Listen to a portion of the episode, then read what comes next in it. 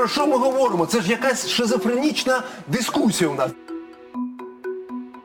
Це Данило Гетьманцев, голова комітету Верховної Ради з питань фінансів, податкової та митної політики. Як думаєте, що викликало у нардепа такий вир емоцій? Проєкт бюджету на наступний рік? Загроза енергетичної кризи? А може він згадав про невиконані обіцянки перед МВФ? А от і не вгадали. Ми з одного боку говоримо, що недостатньо сплачуємо лікарям, вчителям, пенсіонерам. Ми говоримо про те, що нам необхідні гроші військовим, що у нас поліцейський заробляє менше ніж охоронець в супермаркеті, що у нас тікають лікарі з країни. А з іншого боку, ми говоримо, що треба відстояти право оцієї людини на тінь. Час від часу тема податків виринає у інфопросторі, і влада відіграє в цьому питанні не останню роль, щоразу активізуючи боротьбу із, так би мовити, тіньовим ринком. Мене звуть Аня Хівренко, і це подкаст у тіні, у якому ми коротко розповімо про те, як влаштована тіньова економіка України, скільки державний бюджет від неї втрачає, та в яких секторах економіки вихід у тінь це найбільша проблема. Подкаст у тіні виходить за підтримки компанії Філіп Моріс Україна. Перед кожним із вас неодноразово поставав вибір: придбати товар у офіційного постачальника чи зекономити і відповідно підживити і без того немалий тіньовий ринок. Та що там, хоч раз, подібні рішення ми приймаємо щодня, коли купуємо продукти на стихійних ринках. Щомісяця, коли отримуємо зарплату в конверті, і щоразу, коли замовляємо техніку у неофіційних постачальників.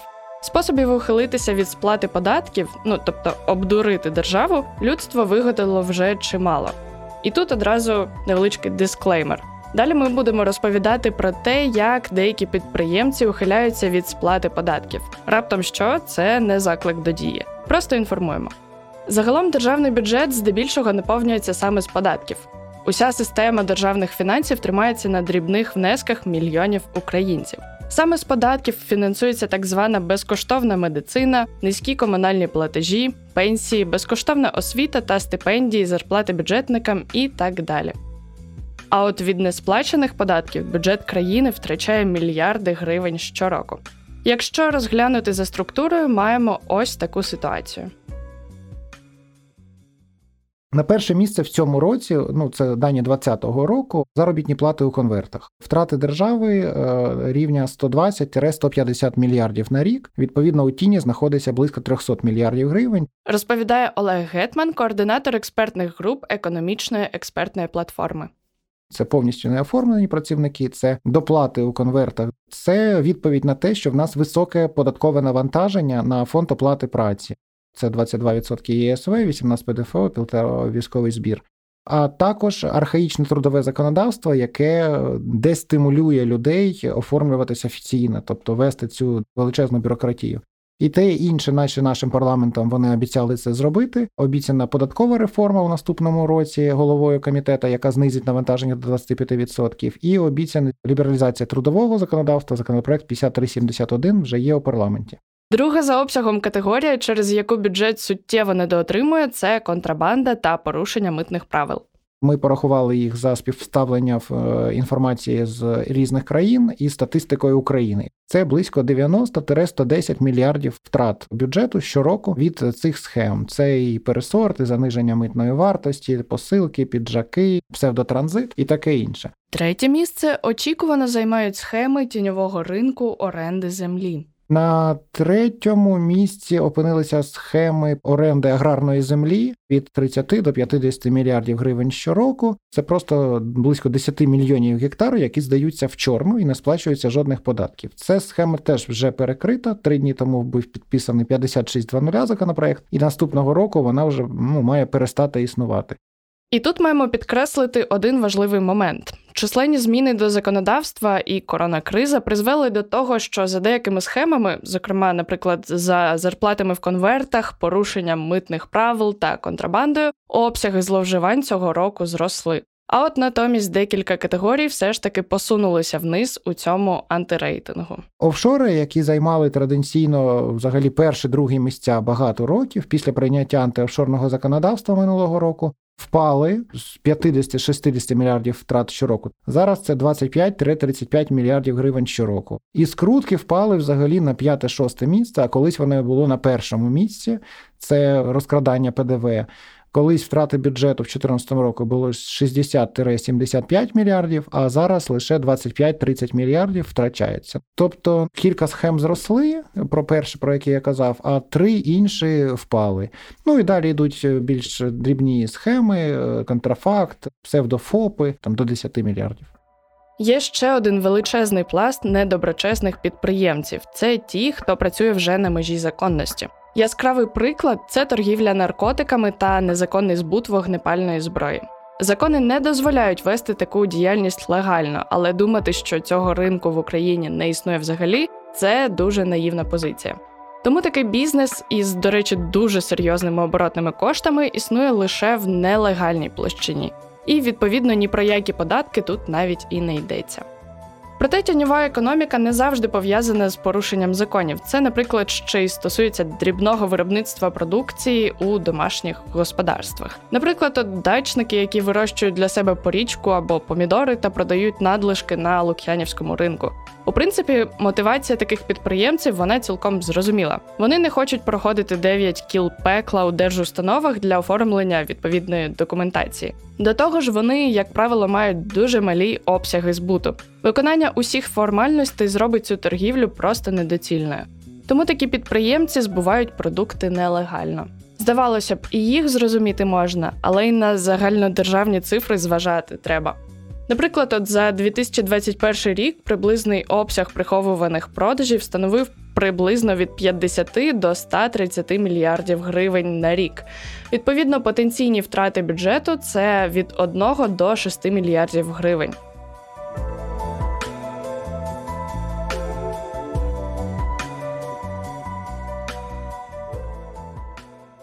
А тепер повернемося до самого початку та спробуємо відповісти на запитання, що це взагалі таке тіньова економіка. Пояснює старший економіст Кейс Україна, експерт економічно експертної платформи Володимир Дубровський. Є загально прийняте визначення це частина економіки, яка не є кримінальною, але з якої не сплачуються податки. Насправді там є багато інших нюансів, це ціла класифікація Європейського союзу, але це визначення мені здається вичерпним. Тіньова економіка співіснує паралельно із легальним сектором вже протягом багатьох століть. Причому це не суто українська проблема. Можна сказати, що тіньовий сектор має місце в усіх країнах світу, як бідних, так і високорозвинених. Варіюється тільки форма та обсяг тіньового сектору. В Україні він останні декілька років коливається у межах 20-30%. Одним із важливих факторів тут є корупційна складова, яка в Україні вже давно набула системного характеру. Ще відомий перуанський економіст Ернандо де Сото свого часу писав, що тіньова економіка є стихійна і творча реакція народу на неспроможність корумпованої держави задовольняти основні потреби зубожілих мас. Проте є ще багато інших чинників, які так чи інакше спричинили такий об'ємний тіньовий сектор в Україні, розповідає Олег Гетман. В радянському союзі просто ніхто ніколи не міряв тіні, неможливо сказати, скільки воно було, коли майже вся економіка була державною. Розпад вплинув в якому напрямку. Лишилось багато державних підприємств, які почали відразу швидко приватизовуватись. І в 90-х роках, на жаль, приватизація була не така, як зараз, без прозоро, без прозорих тендерів, без електронних майданчиків. Була приватизація по договорняках. І е, певні е, хлопці приватизували величезну кількість державних підприємців, утворили ці фінансово-промислові групи, і в них вважалось е, це не по пацанськи сплачувати всі податки. Вони почали будувати офшорні схеми, схеми з приховування ПДВ, і це в ті роки набуло величезних обсягів. Додатково виведення капіталу в офшори, наприклад, стимулювалося ще тим, що були вкрай незахищені права власності, були дуже слабкі суди. Тому краще було зберігати е, капітали у якихось інших юрисдикціях: е, Британія, Америка, Віргінські острова, Кіпр, і е, це буде більш надійно. Ніж в Україні і отримувати якісь втрати, рейдерські захоплення і таке інше. Це тільки один із аспектів. Надалі в Україні було достатньо високе податкове навантаження. Зокрема, на фонд оплати праці ще буквально 4 роки тому навантаження було практично 50%. Це стимулювало роботодавців та працівників виходити в тінь. І для цього вигадали чимало схем, які роками процвітали. На щастя, перший раз вже знижено було ЄСВ з 37 до 22% зараз. Це суттєво позначилось на детинізації зарплат, на пришвидшенні їх зростання цих заробітних плат. І зараз наступний крок, от в наступному році, має бути зроблено, і податкова система приведена приблизно до оптимального рівня. Ще в нас податок на прибуток теж був корупційний, і він теж стимулював тіньові схеми, але його теж планується замінити на податок на виведений капітал інноваційний. У наступному... чому він буде полягати? Ну, якщо податок на прибуток, це необхідно порахувати. Який валовий прибуток, відняти від нього затрати, це саме маніпуляційна величина, тому що бізнес може вважати один перелік затрат, а податкова може вважати зовсім інше. І тут починаються оці проблеми, штрафи до нарахування. Це зараз так працює, а з цієї різниці сплачується 18%. Інноваційний податок на виведений капітал, який вже введено в Естонії, в Грузії, в Литві, він суттєво спрощує і взагалі унеможливлює якусь дискрецію. Там йдеться про те, що ваш прибуток можете всередині компанії реінвестувати будь-скільки разів і ніколи з нього нічого не сплачувати до того часу, поки ви цей прибуток не хочете вивести собі умовно в кеш або у вигляді дивідендів, або якихось прирівніх платежів. І тільки тоді, ось цієї чистої різниці, ви сплачуєте умовні 18%. Модель проста, зручна і не передбачає бюрократії, якихось можливих штрафів до нарахувань. Ви всередині компанії робите, що хочете, а от коли виводите, тоді сплачуєте. Ось така проста моделька буде запроваджена, і це ще буде додаткова на користь е, тут виводити дивіденди, а не кудись в офшори. З часом схеми з мінімізації податків не зникли, а деякі навіть зросли та набули значного поширення. Проте в останні роки крига зрушила, розповідає Олег Гетман. Було багато прийнято змін до законодавства, були покращені наші правоохоронні перевіряючі органи. Було майже вже завершено реформу податкової служби. З митницею гірша ситуація, але вона теж потроху починає працювати. Були ліквідовані всі органи, які боролися з економічною злочинністю, і створено один єдиний орган бюро економічної безпеки, який зараз починає працювати. Е, потроху покращуються суди. Наприклад, е, Вищий антикорупційний суд і Верховний суд. Вже демонструють всі ознаки незалежного правосуддя, чого, на жаль, не скажеш про суди першої інстанції, але для високих корупціонерів вже працюють для них персональні суди, які дають е, справжні тюремні вироки. Плюс були зміни щодо офшорного законодавства, і схеми з офшорами потрохи зникають. Є боротьба із скрутками і схемами з е, крадіжок ПДВ. Потроху відбуваються ці процеси, покращується контроль і відповідно зменшується детинізація. Також потроху зростає рівень життя. І всі ці фактори сприяють тому, що люди починають більше сплачувати податків, трохи зростає довіра до держави і зменшується рівень тіньової економіки.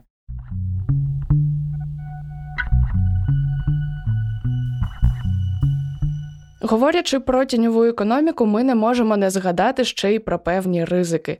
І з ними регулярно стикаються ті споживачі, котрі користуються, так би мовити, здешевленими послугами. Ну, е, ризики для споживача. Вони не те, щоб там достатньо якісь високі, тому що навіть якщо вони купують підприємця, який працює в тіні, то в будь-якому випадку цей підприємець хоче працювати і далі. Він хоче залишитись на цьому ринку, він хоче і далі мати цих клієнтів. Тому навіть тіньові підприємці дбають про свою умовну репутацію. Тому вони не будуть продавати продукцію, яка вб'є людину, отрує людину. Навмисно вони це точно не будуть робити, разі що не навмисно. Тому ризики для споживача насправді невисокі, але у будь-якому випадку є ризик купити якусь браковану техніку. Ризики певні є, і коли це білий е, торговець, то він має відповідні документи. Він значно більше дбає про репутацію. На нього можуть е, завести карну справу, якщо щось пішло не так. Сірого підприємця, ну щось пішло не так, він зникне і врятується від карної відповідальності. З іншого боку, підприємець також має усвідомлювати, які ризики на нього чекають, якщо він таки приймає рішення працювати в тіні. Ризики для підприємця звичайні. Є перевіряючі органи, є Держспоживслужба. Вони можуть його перевірити. Якщо в нього немає документів, відповідно в нього штраф. Може перевірити податкова служба. Якщо він не видає фіскальний чек, в нього теж штрафи. Якщо він не оформив ніяких працівників, в нього там величезні штрафи за кожного більше 100 тисяч гривень. Тобто у підприємця штрафи, а у споживача ризики купити якийсь неякісний товар і наразити себе на небезпеку. Я ще слухала Данила Гетьманцева, і він казав про більш такі побутові приклади, коли підприємець, який працює в тіні, не може отримати кредитування, не може передати у спадок комусь, не може переписати цей бізнес. Це вже не прямі ризики, все ж таки прямі ризики це е, штрафи і можливість тюремного ув'язнення, якщо продав якусь дурню. А це його втрачені можливості. Да, дійсно, якщо він не показує свій дохід, він не може ні взяти автомобіль, ні квартиру в кредит. Він е, не може суттєво масштабувати свій бізнес, тому що він не може е, працювати з іншими контрагентами, показати документи. І ось тут треба згадати про те, що від 1 січня 2022 року в Україні окремі категорії підприємців зобов'язані користуватися касовими апаратами при розрахунках. Це стосується ФОПів другої, третьої та четвертої груп, що працюють у сфері роздрібної торгівлі, послуг та приймають оплату готівкою або платіжними картками. ФОПи мають купити і зареєструвати нове обладнання, так званий реєстратор розрахункових операцій. Звучить страшно, але йдеться про звичайний касовий апарат або ж навіть просто спеціальну програму, встановлену на смартфон чи планшет. У разі невстановлення касових апаратів штраф становитиме 100% від вартості проданої продукції. Якщо порушення зафіксують удруге 150%. За словами координатора експертних груп економічної експертної платформи Олега Гетмана, практика інших країн вже давно показала, що механізм РРО є дійсно ефективним. Ми досліджували е, близько 25 країн Європи, Азії, Латинської Америки. Ми переглянули, як працює система реєстрації розрахункових операцій, і в більшості розумних країн вона працює дуже просто за одним простим принципом. РРО потрібно тим, хто, хоча б теоретично, може перевищувати ліміти оцієї спрощеної системи і воно ніяк не потрібно тим, хто ніколи не може перевищувати навіть теоретично ліміти своєї спрощеної системи. У нас спрощенка до 5 мільйонів гривень, друга група, третя до 7 мільйонів. Спрощені системи є у більшості країн Європи і Азії, і вони плюс-мінус схожі на наші. Якщо людина е, торговець, наприклад, хот-догами, вона ніколи фізично не може дійти до 5 мільйонів. Для неї РРО безглуздо. Воно безглуздо для неї, тільки обтяжить її. Воно безглуздо для держави, тому що податків жодних нових вона не отримає. Вона отримає те, що людина і так сплачує. І воно шкідливо для системи в цілому, тому що ці додаткові РРО перевантажують систему і розсіюють увагу контролюючих органів. З іншого боку, спрощенку використовують різні сірі компанії, вже такий більш великий бізнес. Вони організовують величезні магазини, продають там техніку, електроніку, брендовий одяг, хутро на величезні обсяги. А через те, що не контролюється цей обсяг, вони умовно в декларації пишуть 1 мільйон гривень, а продали насправді на 50 мільйонів, на 100 мільйонів. Ось для таких хлопців і дівчат РРО потрібен. Інше питання: як вирізнити з поміж підприємців махінаторів? Ми знайшли у світі достатньо простий критерій взаємозв'язку товарної групи і розміру торгової площі. Якщо у вас якісь там недорогі товари і маленька площа, вам точно РРО не потрібно. Якщо це брендовий одяг і магазин 500 квадратних метрів, то РРО точно потрібно. Ми дали цей законопроект парламенту. Його підтримали, до речі, депутати профільного комітету. Єдиний, хто його не підтримав, на жаль, це представники малого та мікробізнесу. Коли починається дискусія, хлопців в містах треба від 150 квадратів поставити РРО в магазинах, в селах не потрібно. І вони кажуть, як це 150 квадратів? Це ж геноцид! І далі починається якась маячня. Так чи інакше, для якісного економічного розвитку все ж таки надважливо мінімізувати схеми ухилення від сплати податків. Ось що пропонує Володимир Дубровський. Передусім, треба, щоб люди розуміли, що податок це не данина, а внесок у спільну справу. І для цього не більш не менш як треба, щоб держава змінила свою природу. Коли наші громадяни зможуть сказати, що це наша держава, вона нам підконтрольна, вона робить те, що ми хочемо від неї, і ми задоволені тим, як вона витрачає наші податки, тоді я думаю, що буде соромно не сплачувати податки. Це йде зазвичай знизу до гори. З ОСББ, з місцевих податків, які знов таки там, де це не якісь князькі, а там, де це громада поставила своїх людей, яким вона довіряє, і вони витрачають це на те, чого громада хоче. Так воно поступово просувається. Це не швидкий процес, не миттєвий. На цьому пункті дійсно сходяться практично всі, як економічні експерти, так і пересічні споживачі. Добровільно сплачувати збори люди захочуть тільки тоді, коли точно розумітимуть, на що йдуть ці кошти. Мабуть, найкращий е, спосіб підвищувати якість державних послуг. Коли людина приходить за медичною допомогою, то все відбувається на вищому рівні. Освіта теж е, має бути якісна. Правоохоронні органи вони мають дійсно допомагати. Мабуть, це найкраще, що коли люди будуть бачити, що їх податки е, йдуть е, на сервіси, які їм і надає ця держава. Ну і друге важливо, щоб розмір податків був оптимальним, він був зрозумілим. Сплатити десятину без питань. 20% ну це так ще більш-менш. А коли податок зашкалює за 30-40%, то хто його буде сплачувати? У наступних епізодах ми розповімо про те, як влаштовані тіньові ринки тютюнової продукції, контрабандної техніки та неоподаткованої праці, і на що це взагалі впливає. Слухайте подкаст на усіх подкаст-платформах Apple, Google, SoundCloud, Spotify. Усі епізоди цього подкасту ви знайдете на сайті УП у розділі Подкасти. Якщо вам сподобався цей епізод, залиште оцінку на Apple Podcasts. Наступний епізод вийде за два тижні. Це була Аня Хівренко і подкаст у тіні. Подкаст у тіні виходить за підтримки компанії Філіп Моріс Україна.